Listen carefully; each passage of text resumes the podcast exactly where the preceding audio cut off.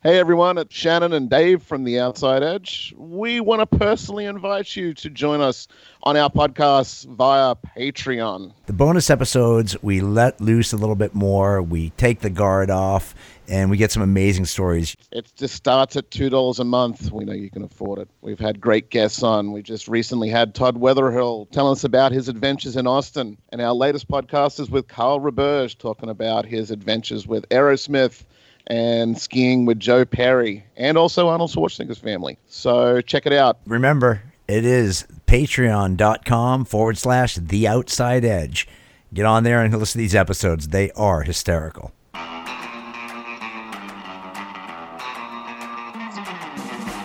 Welcome, everybody, to The Outside Edge, a podcast about all things water sports and extreme athletes. We talk about the good, the bad, and the ugly of what's happened in the past and what we hope to see in the future. Along with me today is my faithful producer, Mikey Lee. Hello, everyone. Mike, what's going on, man? Uh, my voice is killing me. I've been, I got sick over the holiday break, and uh, I had to drive back from Oklahoma with the flu. Thank God you weren't in an electric car. Yeah. What does that have to do Remember, with you said you're going to have to plug in every Oh like, yeah. four hours. Oh, thank God. Yeah, You'd exactly. still be driving. Yeah, it was 20 hours of hell. I'll just say that. but other than that, I'm doing well. Oh, well, that's good. Yeah. And my co-host, ladies and gentlemen, Shannon Best. What's going on in your world, brother? Hey, what? What? No beer song? Oh yeah, baby. Yeah, where's Oh, I keep forgetting that you're the my beer beer song. song. There it is. there he is. There he is. What's going on, Shannon? Where are you these days? I am uh, back in Fort Lauderdale, locking people up and uh, letting them escape. I love it. And how about at work? The same thing. Yeah. Exact same thing. Right on. Well, listen. Uh, today, I don't. w- I don't want to waste a lot of time with the introduction because we have an amazing guest that's on the show today, and uh, you know, you, uh, you look back in the history of the sport, and there's there's a few guys that just really stand out, and this is one of the guys that I always looked up to. So I'm going to dive right into the intro right here. You ready? Pull up a chair because this, Okay, this intro is a little, here little bit lengthy. One of these. Yeah. so, gentlemen, on with us today was born in Montreal in 1964. Started competing at age seven. Five years later, moves to San Diego, right? In the mid 70s, after becoming a U.S. citizen, he and his sisters, Natalie and Karen, start dominating in the national water ski scene. In 1976, gets his first national title for junior boys slalom, jump, and overall. 20 year career with over 100 pro event victories. How you doing? 21 U.S. Open titles, eight time Masters champion in slalom, jump, and overall. Only athlete to win a Pro Tour titles in jump and slalom. 96 in 1996 wins an unprecedented eight tour stops in jumping to finish undefeated. Swept the tour that year. Wow. Right? USA Water Ski Athlete of the Year 94, 95, 96. He was the poster child for Kidder skis and body glove. In 06, he got inducted to the Water Ski Hall of Fame, recognized as one of the first 10 guys that jumped over 200 feet, right? 200 my feet. gosh. Yeah. TikTok specialist. now I'm giving it away. And he can spin a skateboard at least 10 times in a row. We're going to get into that in the show. Pretty good teammate on the ice as well. I've played hockey with this guy as well. Ladies and gentlemen, Carl Roberge. Hey, Oh yeah, baby. You guys are killing me. Uh, right? God. Yeah, well, thanks for that intro. Boy, that that's something else. I'm glad to be on the show, and and hope we can have some fun and talk about some good old times. Yeah, absolutely. All right, tell us about the first time you skied naked. Well, it was dark, Yeah, that's kind of the golden rule. and I was and I was pretty light. A lot lighter. Pretty white. Yeah, the red lights came on. That's funny. I want to uh, dive right into. So you, you started competing at age seven, so that must have been in Montreal, right? So tell us about that No. a little bit. A- actually, the your story was pretty accurate, except for my early years. I actually um, moved to California when I was about a year and a half old. Oh, okay. Um, so I really don't, uh, you know, remember um, that part of my life being in, in Canada when I was a kid. So I kind of grew up as a kind of a Southern California kid on the coast in San Diego. I lived in PB. Those who don't know, that's Pacific Beach. And I grew up surfing and water skiing. Okay, so where where were you water skiing in those days, and behind what boat? Um, you know, I started water skiing and, and, learned how to water ski on Mission Bay, which is uh, uh, a saltwater bay just right off the Pacific Ocean, just north of San Diego. Wow! And what kind of boat were you guys behind?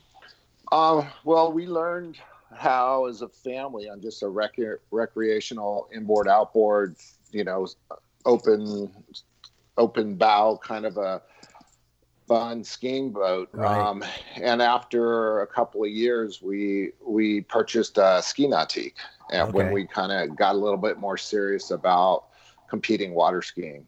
How old were you then? Um, it was like maybe when we when we bought that boat, we pro- I was probably about six or seven. Okay. Uh, yeah, we actually were race fans. Uh, we used Mission Bay was a was a place where they had a lot of water ski racing. I- and Also, my I thought Mission Bay was also famous for hot dogging, for sort of show skiing and hot dogging as well, too, right? Or, or was that, or did that, or did that come later?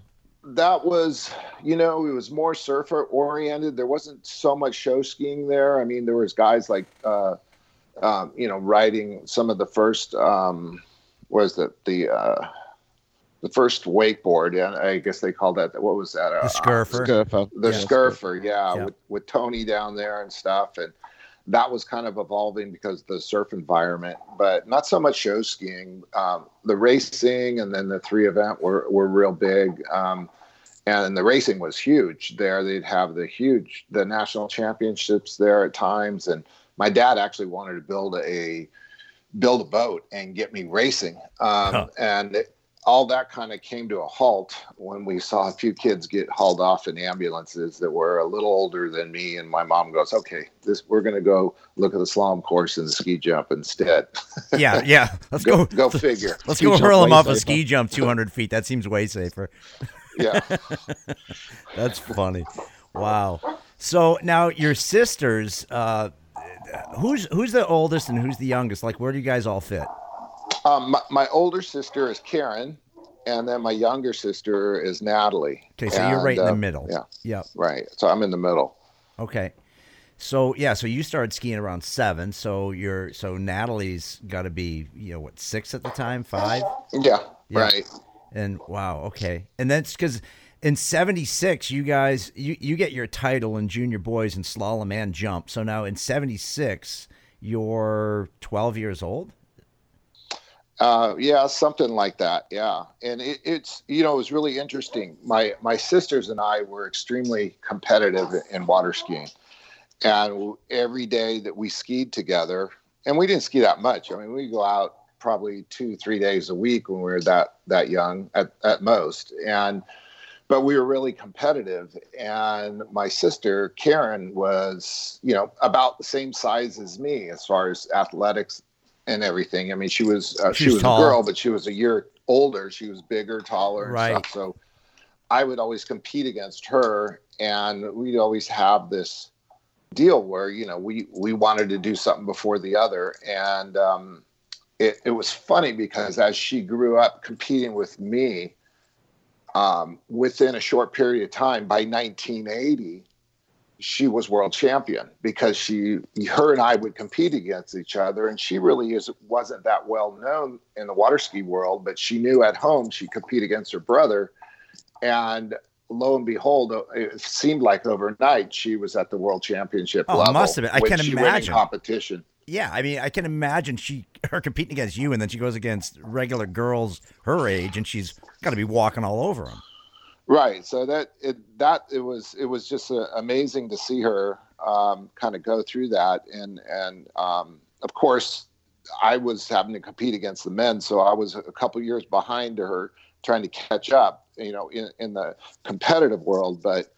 Um, that's really, you know, what drove each other when we were little is is is, is that competitiveness between us. Were these still wooden skis? Um, no, I mean, I we we didn't really see that much of that. I my original skis were wood, but that didn't last very long. There was fiberglass skis pretty much most of my career. Yeah, so seventies. You're you're starting a slalom in the course probably in seventy three or seventy two. So for- yeah, something like that. compression molded skis weren't around that long. I mean, they were, you know, I mean the the what were you skiing on them? Were you skiing on Kidder right away?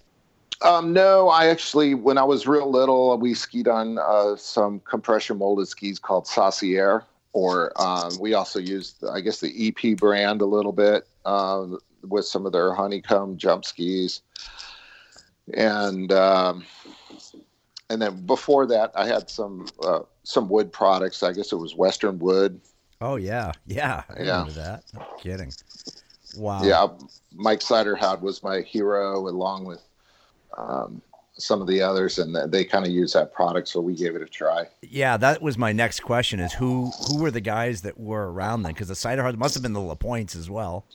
Yeah, yeah, they they were all larger than life. I was a little kid. I'd look up to them, and I would just, I just, you know, was very humbled and looked at them and, and tried to emulate what what you could. And you know, you didn't really get to see those kind of athletes very often unless you actually went and saw them compete in person at some events. So being in California, I was able to see Bob and Chris Lapointe slalom a little bit, and Mike Suyderhoud and uh, Chuck Stearns as well, and that that they were a huge inspiration. They were they were a lot of fun to watch. I've heard some crazy stories about Suyderhoud of like how he used to put the sling on the wrong side.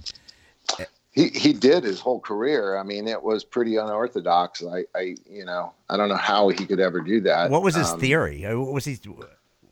What was he trying? To You know, if you, if you go back in time and you look at those guys and what they were doing compared to what a lot of skiers are doing now, and you see that in wakeboarding as well. I mean, if you see you know somebody who can go out and do you know a couple of rolls and uh, and and a couple different flips, they they would have been world champions. You know, when when the sport first came out, but Sure. and same with water skiing. You you see a lot of people kind of doing the simplest things, and they'd be world champions back then. So Okay, there's so, so real quick, uh, we've lost Mike there. So, Mike, when they say sling, they're not talking about a G string. Yeah, I was kind of I was concerned. I was wondering, you know, if he was wearing his sling on the wrong side, everything would be hanging out. I mean, that's what I yeah, would think. exactly. You'd be whistling through the water, right? Yeah, Your, your, rud- your rudder would be flapping on the inside of your leg. yeah. This next trick is called the sausage flap. and this is the banana hammock. So just explain real quick, guys, what, what you mean by the sling on the wrong side. Go ahead, Carl. The, uh, okay, the uh, arm an arm sling and, ski jumping is critical. Um, you couldn't really get any distance without it. What it does is it's a little strap that ha- that hangs on your waist. I wouldn't say little; it's real heavy duty, but it holds your elbow into your hip and uh, transfers the tremendous pull from your shoulders to your hip. Yeah. Oh, So okay. basically, And what it they- is is it, it's like a remember the old Vallejo belts. yeah. It's almost Mm-hmm. as big as that, and then it, there's a little loop that you actually stick your arm through this loop, Uh-huh. and it, it it bends right at your elbow. So now, as you're cutting in, your right hand can't get pulled away from your body Oh, I see. because you're creating the G forces. Like when you're cutting into a jump ramp, you're the the boat is 49 feet away from the jump, and you're on a 75 foot line. So you're you know, do the math there. You're 100 and, you know, uh, what is that? A lot. 20, 20 yeah. We're not Feet away. mathematicians yeah, here. right. Stop it. I understood there'd be no math. so anyway, they're edging a really hard cut, and you're maybe 75 to 80 miles an hour at impact at the bottom of the jump. Yeah. And if you don't have that They're, sling on, they're accelerating too. I mean, Yeah. they're going literally, essentially going from what four miles an hour to sixty miles an hour within yeah, a matter of plus, feet. yeah, Right. You know, Yeah, there's there's no possible way to hang on to that pole. The pole on the line is somewhere around a thousand pounds at, at, at its apex. So when it when and you know you there's no way you can hold your arms in. You're basically it, it would pull your upper body down. So having that weight uh, that pole transfer to your arm, your your hip, um, You're a lot is stronger. what happens, and you actually let your arms out, um, and you let that pull from your arm Go to your grab hip. your hip and it transfers everything so you have a really strong center of gravity and as you hit the ski jump you can be propelled forward instead of cartwheeling you know out the front Right, right. Yeah, that makes This- sense. Does anybody know who the first person using the sling was, or who developed the sling? I don't have a I lot thought of it was history Mike. on that. I thought it was Mike that used the first one, and that because I've heard stories from Ricky McCormick. You know, I, I'm always interested in these stories, but I heard he used two at one time, and then he used one on the opposite arm, and it was just a trial and error thing to Yeah. to try to figure out what was going to work.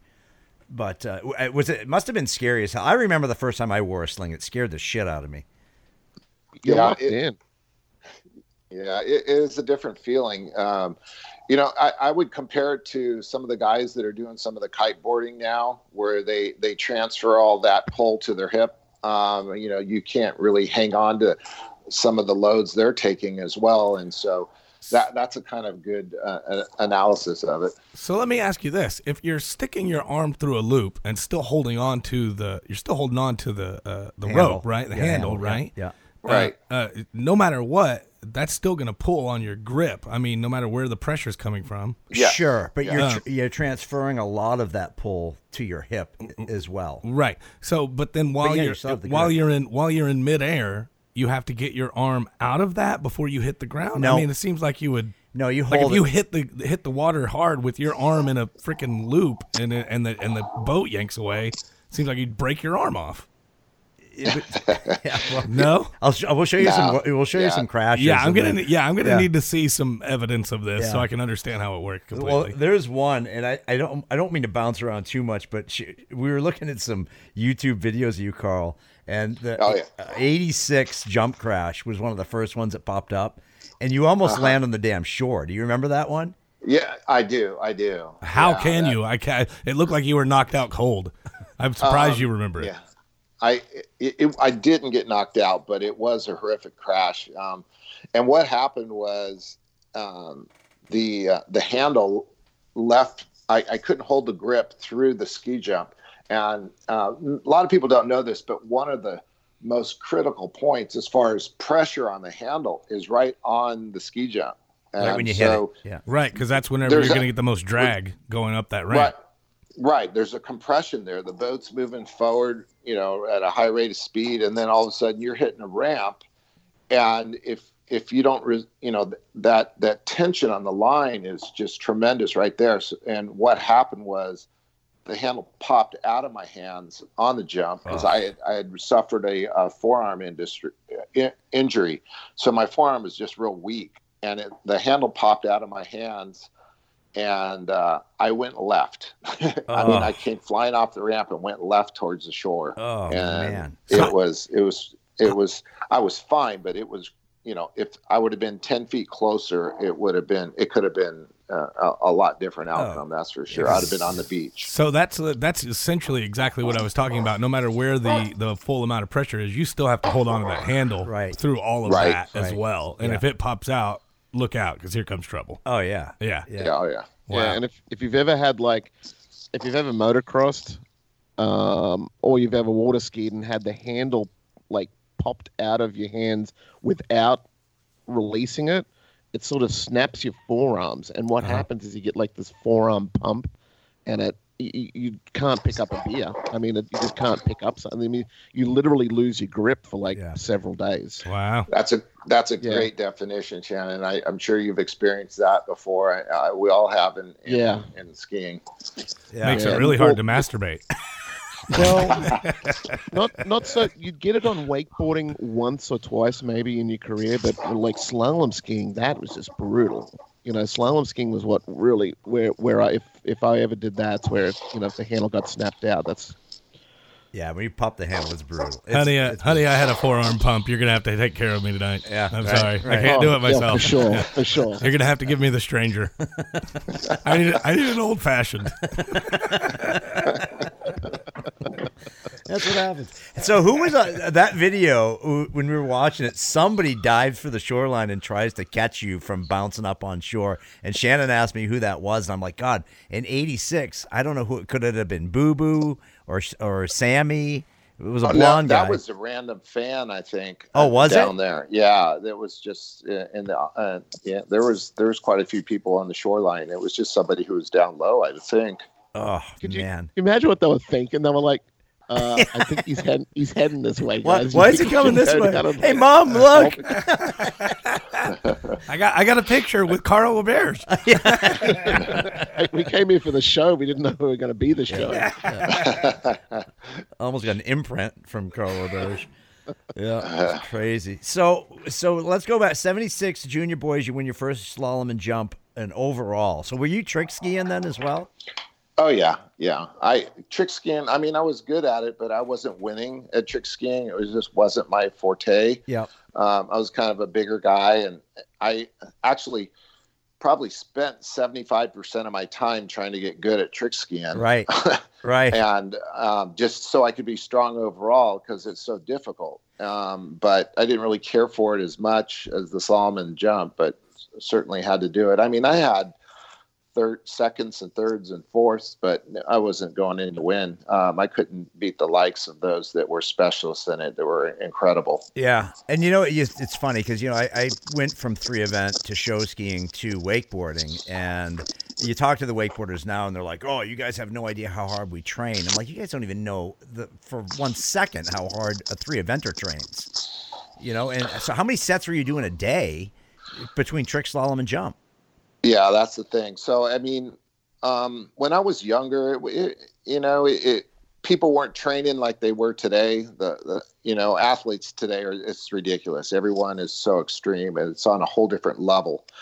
But back in the day, I mean, you know, you go skiing, you'd ski probably three times, four times, maybe, uh, sometimes just twice um, and they would be for you know 15 minutes or so, maybe 20 minutes. Right, right. And um, you don't have time for the gym. I mean, you're you're doing all your workout behind the boat. Well, yeah, but you know, later on, I mean, it, it compl- had it changed completely. I mean, that was those that this was back in time, and it was it was pretty lax. Well, um, what people are going to remember too is you you were essentially one of the pioneers as well. Um, you know, developing, you know, a lot of slalom, what slalom technology was changing rapidly as well too. You know, yeah. slalom skis, you're going through all that, and same with um, the jump. You know, everyone's adding, you know, feet, you know, and the, the, the, the jump skis and everything sort of changed as well too. A lot of technology in those. Yeah, yeah, the it, the sport changed dramatically. Um, and uh, along with the athletes and products, boats, skis, everything changed. I mean, the sport is night and day different now. I mean, yeah. it's similar from a distance, but it's it's come such a long way. It's kind of like hockey, and I know you're big into hockey because we've skated together. But we talk about right. this a lot in the past. Is you go back and look at like Guy Lafleur, who played for the Montreal Canadiens in the days when Bobby Orr was playing. Guy Lafleur used to have a pack of cigarettes on the bench. He would be, yeah, nice. he'd be, yeah, he'd be smoking cigarettes on the bench in between plays. So I mean, every yeah. sport you know has evolved as it as it comes about. But the pioneers, the guys that did stuff first you know and um, so when you went from junior boys what was the step from there to pro? Um, it went pretty quick. Actually skied in some uh, pr- one of my first pro events when i was about 13 the Ca- california cup in um, berkeley uh, california. And it was you know quite an experience. And it was you know by the time i was 14 15 i was trying to get into all those events. And um, it was a little bit over my head but i my sister was going to the events. She was a little ahead of me and i a lot of times i have to go with her um because um, she couldn't travel alone and so i would compete as well. So it was you know uh it was something i you know really wanted to accelerate um, and, and move forward with it quickly. How did you fight through the screaming women on the way down to the lake? Uh, you know, you had the pretty boy smile, California, tall guy. It must have been unreal when you're 13, 14 years old. yeah, I didn't have, I didn't really have a problem when I was that young with with with meeting girls. It was it was it, it, it, was, it was a lot of fun. But tell uh, us about you know, how you lost your virginity, Carl. Carl. Well, I was on this deserted island with twenty five women. No, I, no, not, nothing like that. But, and that's how I signed with Virgin Records. No, that's it. No. I love it. Who who is on the scene? Then? So when you come into pro as thirteen, who were some of the guys on the dock? Um. Well, you know, you would have uh, um, Bob and Chris Lapointe, and you know, back then it was funny. Those guys had full beards, Um, they were, you know, Yeah, they were men. larger, l- larger in life. I mean, they were- they looked like it was.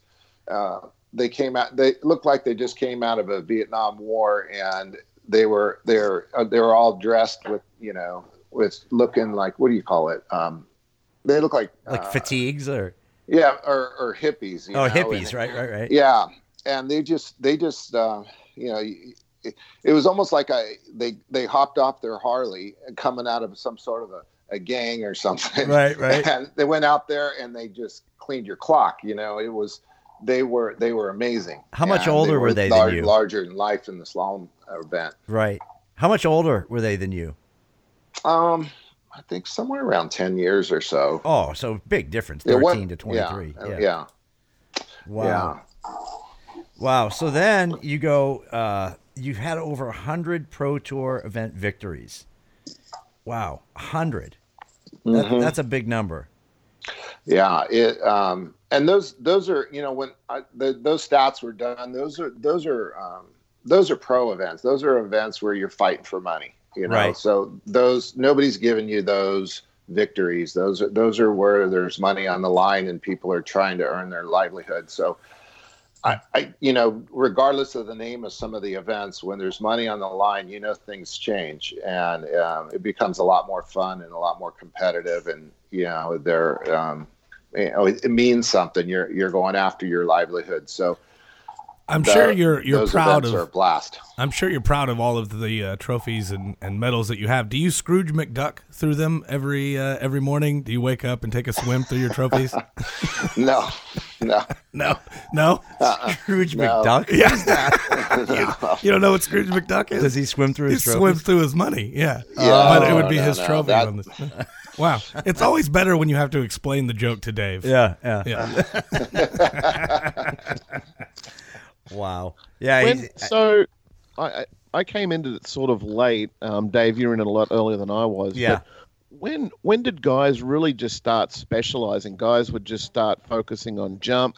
Guys were focusing on you know slalom, and then guys were focusing on trick skiing. when they started Because it seems money. like back in the day, everybody, it was sort of an unsaid thing that everybody did three event. You know, if you were doing something, you did all three. But then you sort of started seeing guys really specializing. Yeah, that, who were the I, so? Yeah, I met Carl. We probably met ninety one or ninety two, Carl, when I was uh, Uh-huh. just coming in on the tour with the freestyle guys. And Right. I remember at, at that time you had Cory Pickos was strictly tricking. Right. Um, Andy was strictly slaloming. Uh, you were you're one of the last of the three eventers, but that's a good Well, question, Sa- Shannon. Sammy Duvall was in there too. Yeah, Sammy but, but he was he was still slaloming though too. Sammy was still a true three eventer. Oh, he was. yeah. I thought Yeah. I thought Sammy started drifting straight to jump. He did. He specialized in jump later, but he would still slalom too at the events. You know, he didn't make finals every time, but he was there slalom skiing, and I think he tricked in some of the events too, didn't he, Carl? Yeah, he did. He did. Typically, you know what what happened was, I think is is more pro skiing that really turned people into specialists. Um, Andy Mapple was a great three eventer. I mean, he and he was probably in the top five um, before he started just focusing on slalom skiing. And you saw what happened to him when he focused on slaloming. He became very Sure. dominant. Oh, and um, you know, Cory Pickos is another example. He he actually did some other. Uh, he he he did some slaloming, and actually I've seen Corey jump, but he um, he focused on trick skiing, and then he began, he dominated that. And so you see a lot of these guys when when the pro level came to be able to be successful and to win, uh, specialization just became the way to go to to get on the podium. Uh, you know, where you could just focus on that one event. Um, I I had invested a lot of time in three events, so I hung on to it most of my career, and um, you know was was fortunate enough to pick some wins off in slalom and jump. Um, but you know, I think that if I would have specialized in either one, that you know, you probably would have had more success in that event than you would uh, uh, otherwise. Which one do you think you would have? I I know what I think that you would have gone for, but I want to hear your answer. Well, I you know I'd have to say ski jumping just because it, it was my favorite event. and it was easy easier for me. I, I, I got the concept, and I didn't crash much, and it was easy. But uh, yeah. you don't have to spend as much time on the water, but in the gym and physically you had to train completely different than you would for slalom sure and your body type was different i mean you had to be super explosive you had to be strong and where slalom you had to be you know a rail. You had to be really skinny yeah, and wiry technical. and yeah. you know lean. Yeah yeah. Wow so when let's money. When did what was happening with money these days? Because i know the tour wasn't paying much so you had to kind of live on your sponsors money. Yeah. Well that that's a huge discussion and there's there's a lot of lot of, lot of things about that that it goes in different directions you know are are you first you had to, back then you had to decide whether you know are you just going to be an athlete or are you actually going to try to be a part of some of these companies um, uh, with a work that a work ethic. Um, so, you know, there were some athletes that that just focused on, hey, I'm going to do a commercial endorsement, and I get it. You know, I'll get I'll get some exposure, I get some money, that kind of thing. And then there was other athletes that said, hey, you know, I want to get involved in the R and they brought value to those companies by helping develop and and bring out new products. And then there was those that actually, you know, did physical sales and got involved in um, you know the, the, repping the product as right. well as being an athlete. So there's a lot, a lot of different ways to bring value to it, and there were, and then, then there were some athletes that just wanted product, and they would do anything just for product. So they they they had everyone kind of doing different things, and that but killed us get, all, right? Those, yeah, those were the guys that killed us all. Yeah. Yeah. I, which role do you think you were going down uh, of the three um, that you just mentioned? I, you know, I was always trying to make a career path out of the sport. And so I tried to be a team player across the board. And I didn't mind traveling to the trade shows and I didn't mind working with the dealers. Uh, and I loved R&D and I, I liked the sport. So I, I kind of, when, when I came on board with the company, I, I would try to cover all the bases. Yeah. And, um, you know, with Kidder, for instance, you know, was one of my longest sponsors for the longest time. Uh, the relationship I had with Denny Kidder, um, after after uh, I'd say after about well, the, my first year with the company, he he made me a, a stockholder, a partner in it, and um, and he did the same with Sammy Duvall. So we stayed with that company so long because we were partners in the company right. and shareholders. And not a lot of people know that, but Denny was extremely generous with us, not only with that, but uh, the sales of the product affected everything we did. Um, you know, we wanted the product to grow, so we got involved in every facet of the company we could. And and I think, you know, because of that, with that company, we were probably one of the the two highest paid athletes in the industry as far as coming from a water ski company. Right, right. And they took care of you. And those were the days that it was amazing because, you know, you talk about how the LaPointes were guys that you looked up to and Suyderhoud. And you were actually that for me when I came on the tour. You know, you, you had three years in longer than I did and older mm-hmm. than me. So I, I remember watching you do all that with your sponsors and cover every base. And I really tried to follow that in my career. And it's, uh, it's and then you pass it on to the next one below me, and it passes on and on and on. And uh, that's awesome. Hey, I, I would love to get in. This. I, I, feel all tingly inside. we, we playing tummy sticks too much. too much tummy sticks for your Mike. well, hey, listen. I want to wrap up this episode here, Carl. Can we get you back to talk about some more stories? Oh yeah, we got lots of stories, so I'm, I'm, happy to share. This was all pretty serious. Maybe we can cut loose a little more next time and, and hit some other things. I love it. Fun. I love it. Shannon, you have anything left to ask Carl? No, Shannon fell asleep. well, ladies and gentlemen, this episode was brought to you by Dock Solutions. Dock Solutions can help you with all your needs on the waterfront. Uh, you can find them on Facebook at Dock Solutions, or you can find them online at uh, www at their website www.docksfl.com. I also want to thank uh, one of the uh, companies helping us out with the podcast, Pull Water Sports. Pull Water Sports, a full service pro shop dedicated to getting friends and family out on the water. They carry the best brands Ronix, Radar, Liquid Force, Connelly, O'Neill, Rusty, Phase 5, lots more. You can find them on Facebook or Instagram at Pull Water Sports or pullwatersports.com. Every great day begins with a pull. Yes, it does. Hey, uh, thanks for getting on Patreon. Our, you're growing left and right. Uh, we're up to almost a thousand downloads, which Mike tells me that's when we're on the map. So let's keep her going. Thank you very much, everybody. Thank you, Carl. And we'll see you next time on The Outside Edge.